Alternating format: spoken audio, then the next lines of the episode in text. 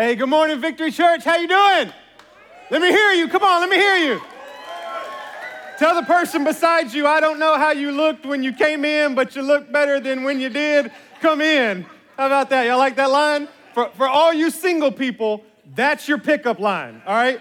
You walk up to somebody in Puckett's or uh, the Mexican restaurant and you lay that bad boy on them, you're going to get them. Hey, my name is Troy. My wife, Darla, and I uh, get the absolute privilege to pastor this church. And if you are visiting with us in person, if you're visiting with us online, I want to say welcome. I do want to give you just a couple of quick announcements before we jump into the finale message today. Uh, first, just some basic announcements. If you are visiting, we would love to connect. We like to say here at Victory, we want to get you from your seat to your feet. I just believe when you come into a church, here's the truth. You may be visiting for the first time, maybe you've been coming for a couple weeks, but what you're looking for is connection. And we want to do our best, especially in this crazy season, to help you get connected, to be able to answer any of your questions and, and get you with a group of people that are, have your same thoughts and desires and, and, and goals in life. And so here's how we do that. You can do it one of two ways. When you came in, you were given a, a card, a connection card in your hand. You can fill that out. Or if you don't want to do that, whether you're watching online or you just like to stay, you know, you're kind of new in the technical world, world you can uh, text to connect. So you can text Victory 18 to the number 31996. And when you do that, it's going to send you a digital uh, connection card. Regardless, whether it's digital or the one in your hand, here's what you'll do you'll fill that out. There's some areas at the bottom where maybe if after the service today you decide to give your heart to Jesus or you want to get baptized or you want to have more information about Dream Team or anything, it allows us to answer those questions. But here's my guarantee to you you'll fill out one of those cards. I'll reach out to you this week and just try to make a connection and just again answer any of your questions and see how we can get you more involved here at Victory. Also, immediately following service, if you'll take that connection card or proof that you did it over your phone, to our Welcome Center. We got a really cool gift we want to give you, and that's just our way of saying thank you for choosing to visit us this Sunday. Thank you for choosing uh, to spend your Sunday morning with us. So, text to connect. Do me a favor, do that uh, so that we can reach out and make a connection with you. Second, if you're wanting to give, so maybe again you're visiting or you've been here coming for a couple weeks, say, man, I really love what they do. I want to support it. You can do that one of three ways. You can do it on our website, tnvictory.com. You can do it through our app. Uh, you can also text to give. And then, even as you're leaving, one of our auditorium hosts will have a Victory Church bucket that you're able to give that way. It is my passion to share with you, church, all that we're able to do um, because of your faithfulness. I shared last week that a buddy of mine pastors in Waverly, Tennessee. And so not only are we preparing to send finances their way, but we're actually in talks now on how we could actually go and visit and help serve. So here's what I want you to do on that connection card, or you can email info at tnvictory.com. Here's the easiest way to say it our Facebook, you visit. If you say, hey, I'd like to go with you, Troy, to Waverly to serve, you can let us know by putting your information in that, and I'll get back to you on the dates. I don't know if it's going to be this week or next. We're trying to work out everything with their church, but we would go and physically serve. But because of your faithfulness, we're already able to help them out financially. And then on top of that, one of our ministry partners is Convoy of Hope. So we always support Convoy of Hope. And they are already prepped. I think it's 22 trucks, is what they already have, ready to go to Louisiana in preparations of Hurricane Ida. And so check this out. This is what's so cool. If you're watching that, hopefully you're praying for them. We'll pray for them um, before the service is over, but hopefully you're believing that God is going to protect them and watch over them. But here's what's cool as you're supporting Victory Church, you're supporting sending water and food all the way to Louisiana. So I just want to thank you so much for your faithfulness. Those are things we're able to do because you give all the time. Amen? All right, let me give you some calendar announcements and then we'll get into this. Uh, right after service today is Growth Track. And so, Growth Track's our way for you to learn a little bit about us, what we believe, what we're founded on, as well as learn a little bit about yourself and how you get connected. It's about 30, 40 minutes. And so, whether again you're visiting for the first time and say, Man, I like this church, I want to figure out what they're about, or whether you've been coming for a couple of weeks, we urge you to go through that class. When you walk out those doors after service, there'll be somebody standing there with a sign that says, Ask me about Growth Track. You walk up to them, they'll show you where it's at. Uh, again, 30, 40 minutes, you'll be in, you'll be out, all the information you need. Uh, do that for us again so that you can learn more about victory and know this is my church. September 12th is water baptism. Water baptism on September 12th. I hear you. Woo! Give me a little woo! Right after service, we'll be baptizing people. Uh, so we've already got some kids that are signed up that I'm really excited about to see those young hearts be baptized uh, in the name of Jesus. And so if you want to be baptized, again, text to connect, your connection card, everything flows on those cards. So you can mark that and, and let us know that you want to be baptized and we'll be rocking and rolling. Last but not least, Uh, today is our finale of At the Movies. Everybody say, "Aww." But I'm excited about next Sunday, and here's why. I know it's Labor Day weekend. I know some of you are already planning to go out of town. That's fine. But if you're not going out of town and you're here, please be here. And here's why. We get back into the study of Acts. So we've been studying through the book of Acts as a church. We took a break for at the movies. We return to Acts. But on top of that, September 5th, 12th, and the 19th, those three Sundays, we'll be sharing the vision of our church for the rest of this year and into 2022. It lines up with the book of Acts. It's phenomenal. Uh, you'll have a handout with some information and so on. So I want to encourage you if you're just at the house being lazy because it's Labor Day weekend, come hear the vision and then go back home and continue being lazy. Amen? You ain't even, just put your PJs on and come to church. It's all right. We just want you to be lazy, come in here, hear the vision over the next three Sundays. I'm really excited about that. And I think you're going to be too when you see not only what we're wanting to do, but what we're already doing God is doing some great things right here in Rutherford County. Can I get amen? Amen. amen. I love that. All right, y'all ready? All right, so, so let me give it, in case, in case you're not familiar with this, let me update you real quick. We've been doing a series called At the Movies, and what I do is I take a couple of clips from today's blockbusters, and then I'll preach about it a little bit and introduce some, some biblical truths, because I believe that every blockbuster movie is founded on biblical truth. I just believe that. And so the first week we did, our, our theme has been sequels. So the first week we did Creed 2. We talked about the pressures of life and how to put that pressure back on God instead of trying to hold it ourselves. Week 2 we talked about Frozen 2 and the Holy Spirit. We walked through all the different things that the Holy Spirit does for us. And then week 3 last week we watched Iron Man 2 and we talked about prayer and the power of prayer. And so today is our finale. And I feel like it's, I, know I might be going backwards uh, for those of you that think this way, but let me just explain to you. I think now is the best time to just do the most simple, uh, clear presentation of the gospel. I just think it's important that we know that. I think as we continue to serve God and live for God and share God, it's important that you and I know just the clear cut presentation of the gospel. And I thought that this movie was one of the best ways to show it. So, are you ready for your feature presentation? Get your popcorn, pop your cokes. Check this out. All right. How many Harry Potter fans we got in the house? How many Harry Potter fans we got in the house? Let me hear you. That was way more than I thought there would be. Okay. Uh, let me just give kind of a, a disclaimer. I, have never seen all of the Harry Potters. I started to watch a couple of them because my wife said, We're going to Universal and you need to know the movies to be able to enjoy the park. And so we watched a couple of them, and by the time we went to Universal, I stopped watching it. And then let me tell y'all what she did to me in preparation for this series. She said, Honey, there is uh, a Harry Potter film you've got to watch for at the movies. It's perfect. She explains it to me. I said, Great, let's watch it. And so we sat down to watch it. I'm not lying to you, there was five minutes left in the movie, y'all, five minutes. And the whole time I'm thinking, like, I just don't see it. I can't quite pull it out. And she looks at me, she goes, Oh, babe, this is the wrong one. I'm like, you get I, four and a half hours of my life I spent just watching this movie, and it's the wrong one. Listen, I know for some, you know, it's kind of a controversial movie. Uh, sometimes it, it gets caught with criticism and judgment. But here's the one thing that we cannot deny, regardless of how you feel about it, regardless if you are a Harry Potter person or a Lord of the Rings person or, or whether a neither one, regardless, what you cannot deny is the parallel between this story and the gospel. In case you've never seen any of them, let me give you a really quick synopsis. The quick synopsis is that you have evil and then you have good. And there is this boy that has been born and he's been marked or chosen to be the one that will give his life and defeat evil and save his people. Right? The gospel is the good news. It's the good news that God sent his son to die for our sins so that you and I could be reconciled to God. That, that's what the gospel is. In, in a really quick sentence, it's the good news that God sent his son, Jesus Christ, to die for our sins so that we could be reconciled to God. In other words, Jesus is the baby who was born, marked, or chosen to defeat evil and save his people. It's that simple, right? If you were, I'm not, I'm not gonna call Harry Potter a spiritual movie, but you could easily see the parallel between him and Jesus being born for our sins. And as I watched this movie and as I watched all the movies prepping for this series, I couldn't help but think like every generation kind of has its heroes and villains. You know what I mean?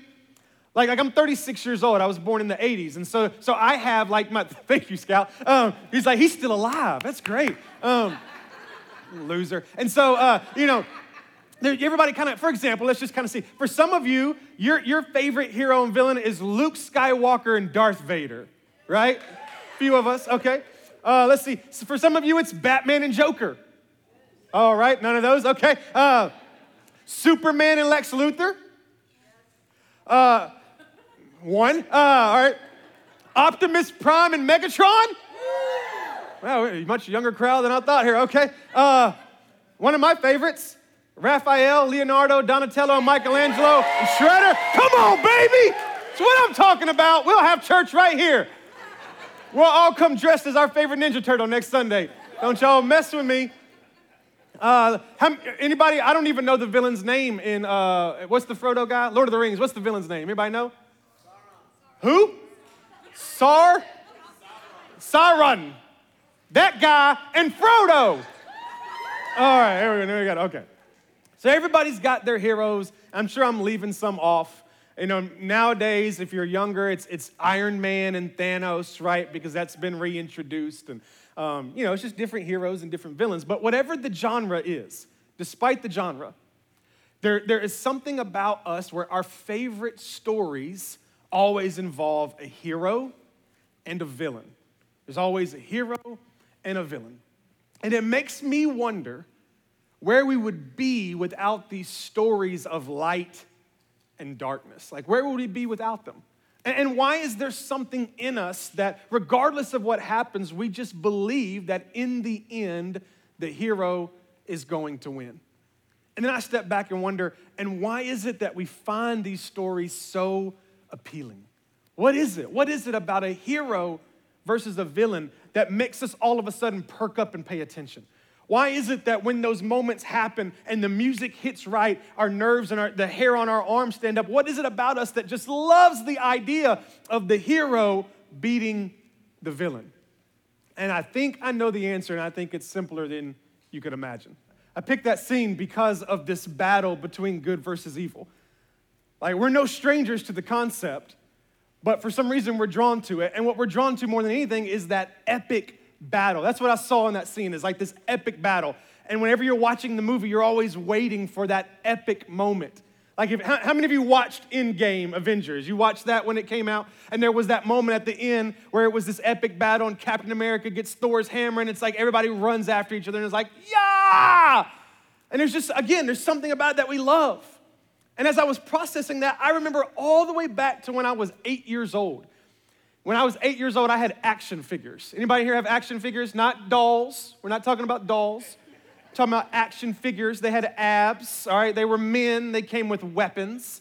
And I had all of them. I had all four of the Ninja Turtles. I had Ghostbusters. I actually had a little Venkman toy. Um, and then I had all the X-Men and all. And my favorite one, my favorite personal hero action figure was Wolverine. That was, that was my favorite hero. And so what I would do is I would get all my figurines and I'd get in the closet and I'd set up this, this whole fight battle scene. I'd sneak into my sister's room and get all her Barbies because there had to be a woman for Wolverine to save, right? That just has to happen. So I had to go get her, and she had the, the Barbies that came out in the McDonald's Happy Meals. They didn't have feet, they just had a flat platform. Y'all remember that? You know, oh no, okay, too old, too young. So I'd get those Barbies and bring them in, and you know, somebody, Shredder or Magneto or whoever, would have caught Barbie and Wolverine and all the X Men had to go save her, and they would have this epic battle. And what I would do is I would break off one of the limbs of the action figure and take fingernail polish and I would paint where the figure was red finger. Y'all like, this dude is messed up. Like, because it had to be realistic, there had to be blood. What I didn't realize is when you're closed in the closet, and you're doing fingernail polish the whole time, the fumes get you. And I was high in the closet, having a great time. Wolverine was alive and talking to me. It was, it was wild.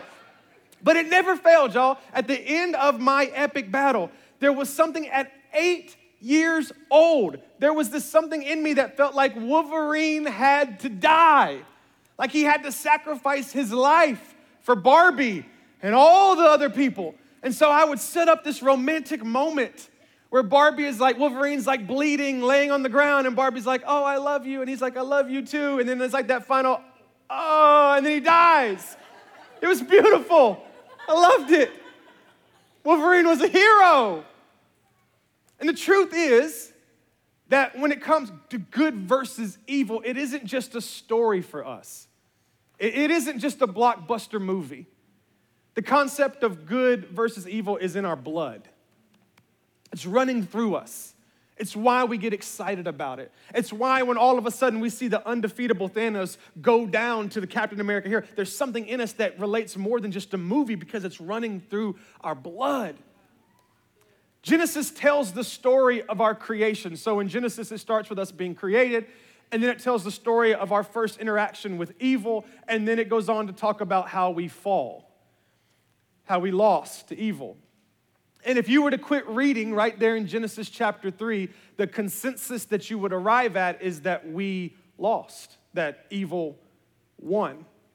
Matter of fact, Paul's, where we're going to look at scripture wise, he's writing to the church in Rome, Romans chapter 8, talking about this scenario. And look what he says. He says, For we have already made the charge that Jews and Gentiles alike are all under the power of sin. So he's saying, no matter who you are, we're all under the same power of sin, male, female, it doesn't matter, under the same power of sin. And he goes on to say, as it is written, watch this, there is no one righteous. So if you think you're good, you're not. Not even one. There is no one who understands. I love this. There's no one who seeks God. If you think you're seeking God, it's actually God seeking you. He goes on to say, all have turned away. They have come together, or they all together become worthless, and there is no one who does good, not even one. And then he goes on to say this for all have sinned and fallen short of the glory of God. Here's what Paul is saying is that every one of us, every one of us have lost to sin. And we all need a Savior. We are all powerless against the consequence of sin. And here's what you need to understand we cannot save ourselves.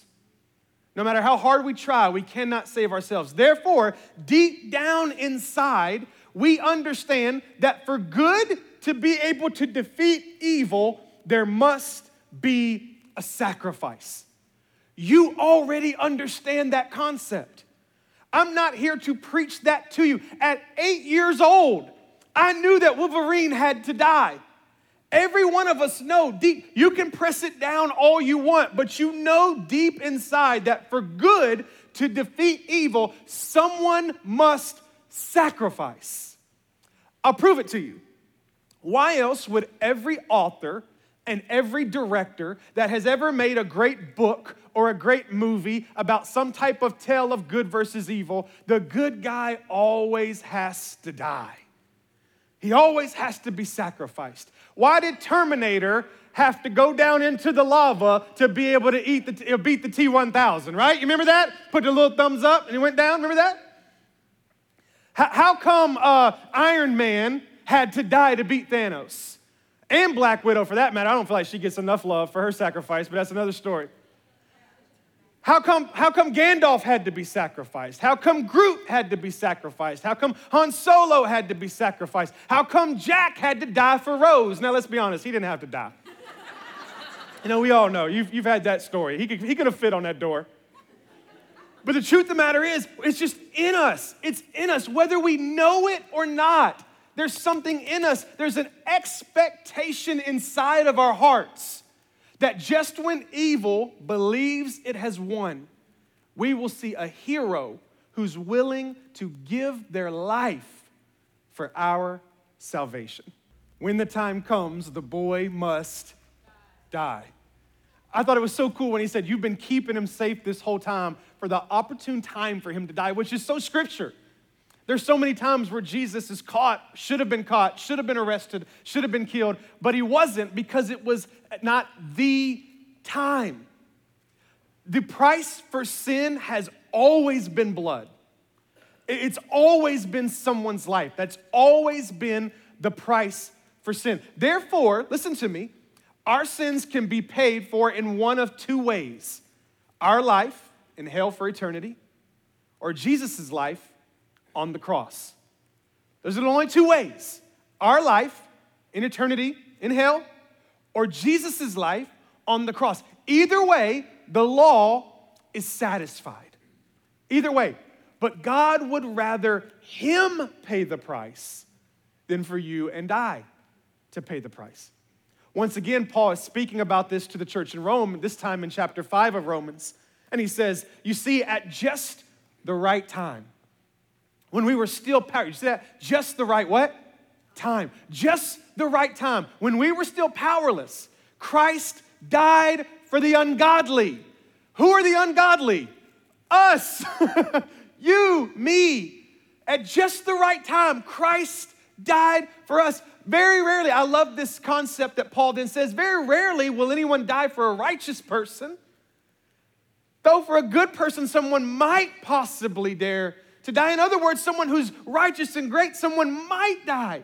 But no one ever dies for someone who is unrighteous and ungodly, but yet God demonstrates his own love for us in this what? While we were still sinners, Christ died for us.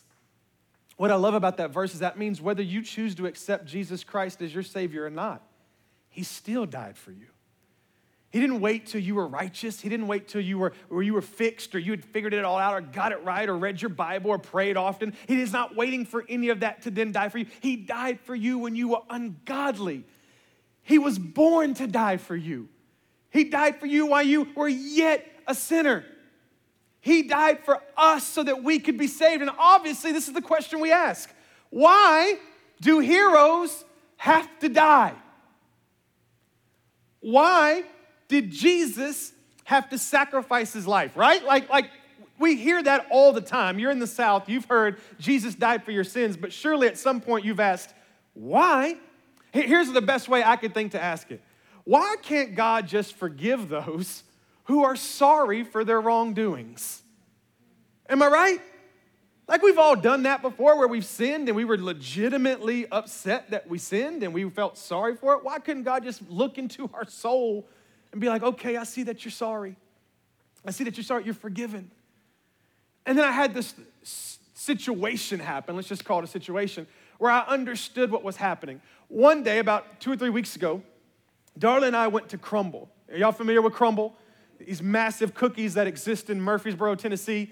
If you haven't eaten them, go there. It's, I think it's manna from heaven. I'm, I'm pretty convinced. Manna with icing. And so we go and we get these cookies, and one of the cookies that day was called the butter cookie, okay?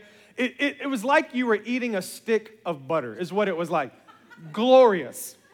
Just incredible. And so we got it, we got the box, we ate like half of them, there was still half left. A couple days go by, it's in the refrigerator, and I had a really busy day. I had meetings back to back to back to back, and the whole day I'm like, man, when I get home, I'm gonna cook dinner. And then after I cook dinner and do the dishes and put the kids up for bed, I was just trying to hype myself up. You know, when I get done doing all the good things, I'm gonna sit down and I'm gonna indulge in this butter cookie. Like, I just can't wait. I'm gonna eat all of it and not be ashamed. You know what I mean? Like, it's gonna be amazing. And so I went through the whole day, worked, did everything, cooked dinner, ate dinner, all that. And I go and I open up the refrigerator, and they come in these really long pink boxes. And I open up the refrigerator, and I see a pink box.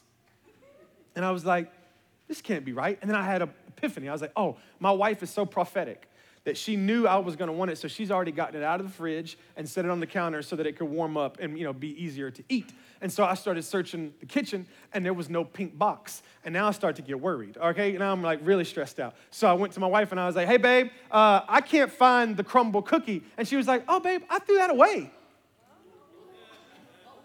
There it is.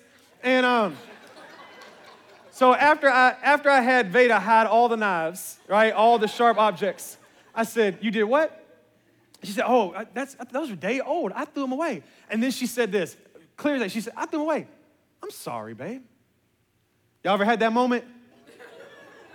Maybe it was your spouse, maybe it was your kid where they broke something that you have and they were like, I'm sorry. And in their mind, everything is right. Everything's great we can move on with our life because you said, I'm sorry. Here's the, the reason why she's laughing. Here, here's the problem with that. She's genuinely sorry. She has moved on. I still have to suffer. You know what I mean? Like I'm still sitting there in the chair, just contemplating life all together. Like I'm not even really sure I want to live anymore because I had this huge idea. And, and this is what I'm understanding. Just because somebody says they're sorry doesn't mean that someone doesn't still have to pay for the consequences of what happened.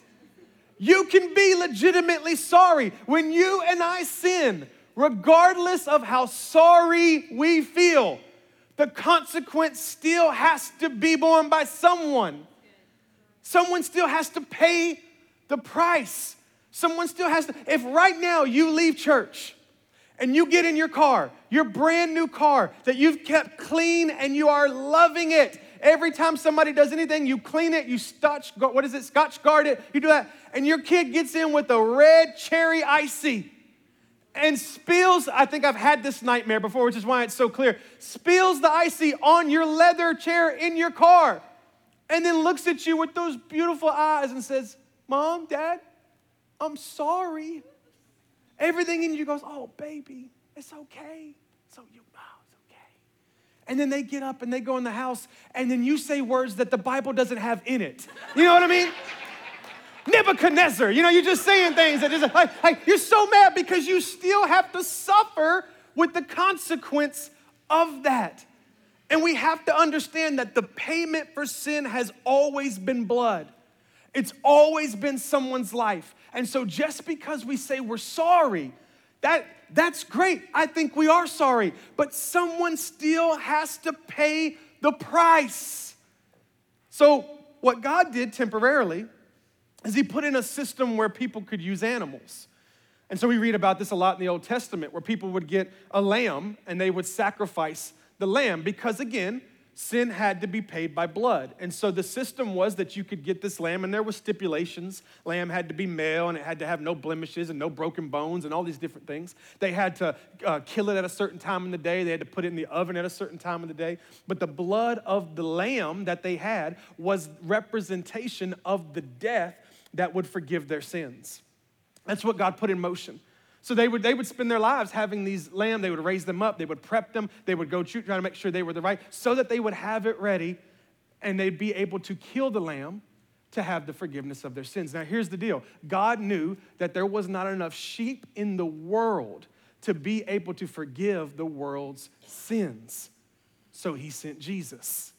He said, No longer are we going to do this system where you're constantly doing another lamb. We're going to do a once and for all, once and for all sacrifice. And that sacrifice is going to be Jesus Christ, the Son of God. And when that sacrifice happens, when He's killed, the blood of Jesus is the representation that pays our sin. So, watch this. So, we can say, I'm sorry. I'm sorry. Well, who's going to pay the price? Jesus did. I'm sorry for the sin. I made a mistake. I'm sorry. Well, who is going to die? Jesus did. Look at some of just, just some of the stipulations of the lamb that Jesus met. The lamb had to be a male. Jesus was a male. The lamb had to be offered up right outside the city. Jesus was offered up right, up, right outside the city. The, the lamb had to be without blemish. Jesus without blemish. The lamb, this is so cool, had to be without broken bone. And there's moments where you read in the Bible when they crucified Jesus, they would often come through and break the legs of those who were being crucified so that it would hurry up their death because then they couldn't hold themselves up. They chose not to break the legs of Jesus. They thought it was a coincidence. God knew what he was doing. He did it so he would meet the stipulations that were already put in place for the sacrificial lamb. Jesus is the sacrificial lamb. That's why someone, you say, why did someone have to die? Because the price had to be paid. So, to today, someone still has to die for your sins. And it's up to you whether it's you or whether it's Jesus. There was a debt to be paid, so God paid it himself. There was a penalty to be borne, so God bore it himself. With forgiveness always comes a form of costly suffering. So Jesus was the boy who lived that came to die. I think it's the Holy Spirit in me. Go ahead, you, you, you, can clap. I saw you about to clap. You can clap. I, I think it's the Holy Spirit in me, but I leaned over to Darla during that scene and I said, I needed to be bigger, right? I, I needed to be bigger. It's something in me that, because all of a sudden when he's walking around going, put your faith in me, I imagine that's the enemy. Because the disciples, everybody who followed Jesus, and Jesus claimed to be the Son of God, and he claimed all these things. He claimed he was the, the Passover lamb, the sacrificial lamb. And then for him to die, that had to be this moment. I just picture when he turned around and he's laughing everybody. I pictured that that's hell. That's, that's the devil celebrating. But then all of a sudden, that stone started to move, right? Because the best thing about the gospel is that it doesn't end with the crucifixion and the death of Jesus, it ends with the resurrection of Jesus. It ends with this moment where Christ comes out of the grave and says, I am the Son of God. I paid the price, but I've been resurrected by God. Watch this. It is the forgiveness of Jesus that we get in the crucifixion, but it's the faith in the crucifixion that we get out of the resurrection, right? It's not just a man's word. He did it and then he came out of the grave. And so while the crucifixion gives us hope, the resurrection moves our hope to faith and something that we can stand on because Jesus rose again. And I just, man, I wish I could, if I was a director, I'd film it. But I wish I could have been like in hell in that moment where the devil's all cocky, you know? He's just cocky. Put your faith in me. And then everything starts to rattle and he realizes the keys are missing. Like, who took the keys? And Jesus over there just looking like a G. You know what I mean? Just like takes the hammer and just, ah, you know, just a bit of an amazing moment. And I think that's why it's in our blood. I think it's why we love those moments because that's what our God did. And we know it. And it's the death of Jesus mixed with the resurrection of Jesus. Paul, once again, speaks on this. This time he's talking to the church of Corinth in the book of First Corinthians. Here's what he says He says, Christ died for our sins according to the scriptures. He was buried and he was raised on the third day according to the scriptures. But if it's preached that Christ has been raised from the dead, how can some of you say there's no resurrection of the dead? He goes on to say, if there's no resurrection of the dead, then not even Christ has been raised. And here's what you need to understand listen, and if Christ has not been raised, our preaching is useless, and so is your faith. If Christ hasn't been resurrected from the grave, this is pointless. We shouldn't be meeting. But, but Christ has indeed been raised from the dead, the first fruits of those who have fallen asleep. For since death came through a man, the resurrection of dead also comes through a man. For as in Adam all die, so in Christ all will be made alive. Paul says, listen, scripture often refers to Jesus as the second Adam. First Adam represents us, second Adam represents Christ. Where the first Adam, us, failed in the garden, Jesus succeeded in the garden, Garden of Gethsemane. And where the first Adam, us, lost to a tree, tree of Eden, tree of good, good and evil, second Adam, Jesus, won on a tree, the sacrifice. The gospel is not about choosing to follow good advice, y'all. It's about being called to follow a king. It's not just someone with the power and the authority to tell you what needs to be done, but someone with the power and the authority to do what needs to be done and then offer it to you as good news. I read this story. There was this artist and you know he had started off really young and he had made some masterpieces but then as he got older he got more and more famous more and more popular. And so years later he's, he's traveling he gets to this town he's walking through the town just kind of wasting some time and he passes by this old antique store. And as he passes by the old antique store he looks into the window and there is this picture kind of sitting there on display and it's one of his old paintings one of his masterpieces and he's sitting there and he's looking, he can't even believe it. He, he, painted that years ago and he can't believe it. And as he's staring there and looking at it, he starts to notice that the frame of it's kind of broken. The nails are starting to show in the frame. He notices that the painting itself is dirty and it's, you know, just, just out of whack.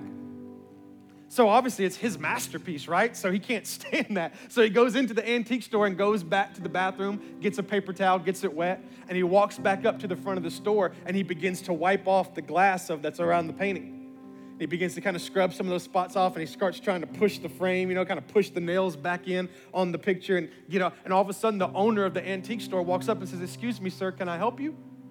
And he said, Yeah, I'm just trying to, to work on this painting here. It, you know, it's looking kind of rough. I'm just trying to clean it up. And he says, Sir, listen to me. That's not your painting, that's ours. And he says, If you want to restore it, you'll have to buy it first. What Jesus understood is for him to be able to restore us, he had to buy us first. So it was the crucifixion on the cross where he paid for our sins. And then it's the resurrection of Jesus where we get the hope that as we do this journey with him with us, he restores us. It's two parts. I was talking to the worship team back in the back. We were talking about, or I was actually, no, I was talking to Chris, I'm sorry, and we were talking about how for me, this was the hardest message of the series I said, It's so simple, it's hard. And he said, Man, all the stuff you've been preaching the past three weeks was the hard stuff. This is easy. We're just saved. And I'm like, You're right. It's kind of a mix and match. We're saved, it's easy. And then we walk it out with him, is where it gets hard. But it's not alone, he's with us. So Jesus dies for our sins, and we accept that.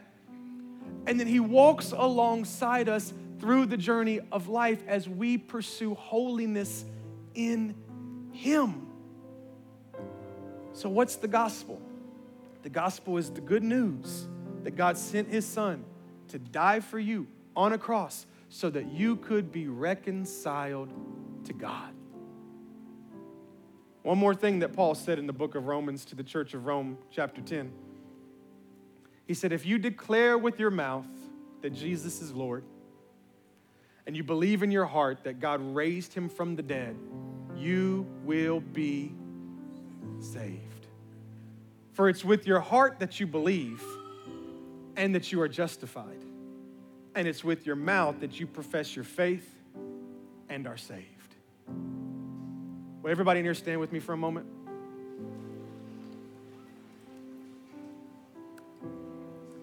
As we bring this series to a close, I thought it was important to give you just the clearest example of the gospel. And whether you think Harry Potter is an appropriate movie or not is irrelevant to me at this moment. I just want you to understand that there is a boy that came to die. There is a sacrificial lamb that climbed up on a cross and died for your sins. Because law says that the payment of sin is death and it must be paid by blood and God would rather Him pay for that price than for you to pay the price. And then once you are saved, your hope is in the resurrection of Jesus as you walk out your faith with God. And so I go back to the words that Paul spoke. If you believe in your heart and you confess with your mouth. And so I want to just give you that opportunity. Maybe you're visiting, maybe you've been coming for a while and you've never actually given your heart to Jesus, you never professed your faith in Christ that Jesus is Lord. Maybe you thought you did, but you weren't sure. Maybe you have, and if you have, then I would ask you to just start praying right now that if there's anybody in this room who Christ is not their Savior, they'd make that decision today. But it's very clear. Say with your mouth, Jesus is Lord. I believe you died for my sins. And believe it in your heart. Believe it in your heart. So, do me a favor, close your eyes. I'm going to pray. And while I pray, I'm going to ask you to pray. And if that's you, like I said, just as easy as could be Jesus, I believe you're Lord. I believe you died for my sins. I want, I want you to be my Savior. Very easy verbiage, but you got to believe it in your heart. You got to believe it in your heart. You got to believe that Christ died for you. You got to believe you're resurrected. Your hope in Jesus. And when you walk out of this place today, I promise you, you'll be different. So, Father, we come to you right now in your presence, your gospel. Your word is, it, it literally could change lives without us ever speaking it.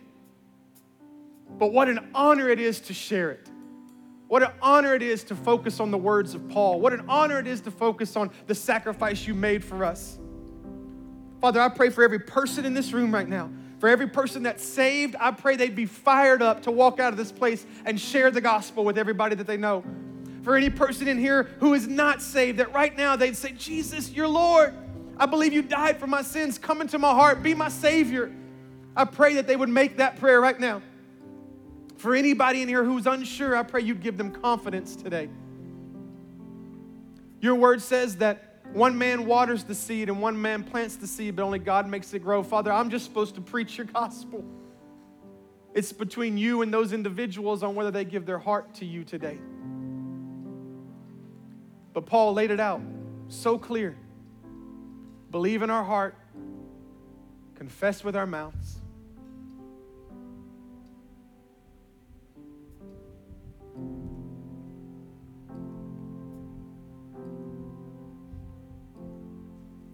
Father, you care so much about everybody in this room that you would purposely have them here today.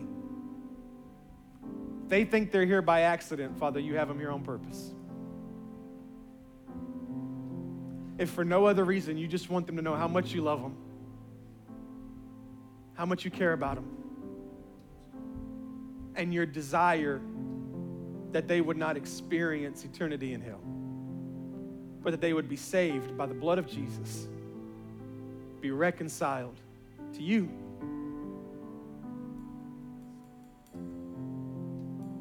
You did everything you could, Father, to be able to open up the door for us to be able to walk into heaven with you. It's our decision on whether or not we choose it.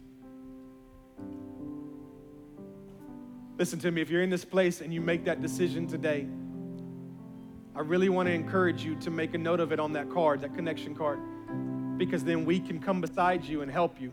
We can walk with you, get you a Bible, help you learn how to read it, whatever it is that it might take. But we want to walk with you in that. Father, thank you for this opportunity. We pray right now for a couple other things. We pray for those that are in the pathway of Hurricane Ida right now, that you protect them, watch over them. We pray for the churches that they would stand up and be the churches that you need to help to serve. We pray those that know you will do all they can to help. Those that don't know you would have an opportunity to be saved. We pray for your protection. We pray for those that were in Waverly that were impacted, that you would comfort families. God, we pray for every person that's been impacted by COVID 19. Lord, we're in a tough season. A lot's happening. People are scared. But there's no better time than to turn our attention to you. There's no better time than to abandon everything that we have and say, Father, we need you. What an opportunity to turn to you. Father, we give our life to you. Every decision. Not, not only in praise that you sent Jesus to die for our sins, but the fact that we love you and want a relationship with you. Have your way in this place. Have your way in this place. Every person in here, every need that they have, Father, you want to meet. But most of all, you want to make yourself real to them today. So I pray for that opportunity right now. Church, we're going to worship just one more time. And I want to encourage you just sit still for a moment. However, you could respond, let the Holy Spirit speak to you during this moment. Let Him be able to speak to your heart. If you gave your heart to Jesus, what a great opportunity to just cry and worship Him. If you're in a need, maybe this is a time to call out for that need. Father, we love you. We thank you. Jesus' name we pray. And everybody said,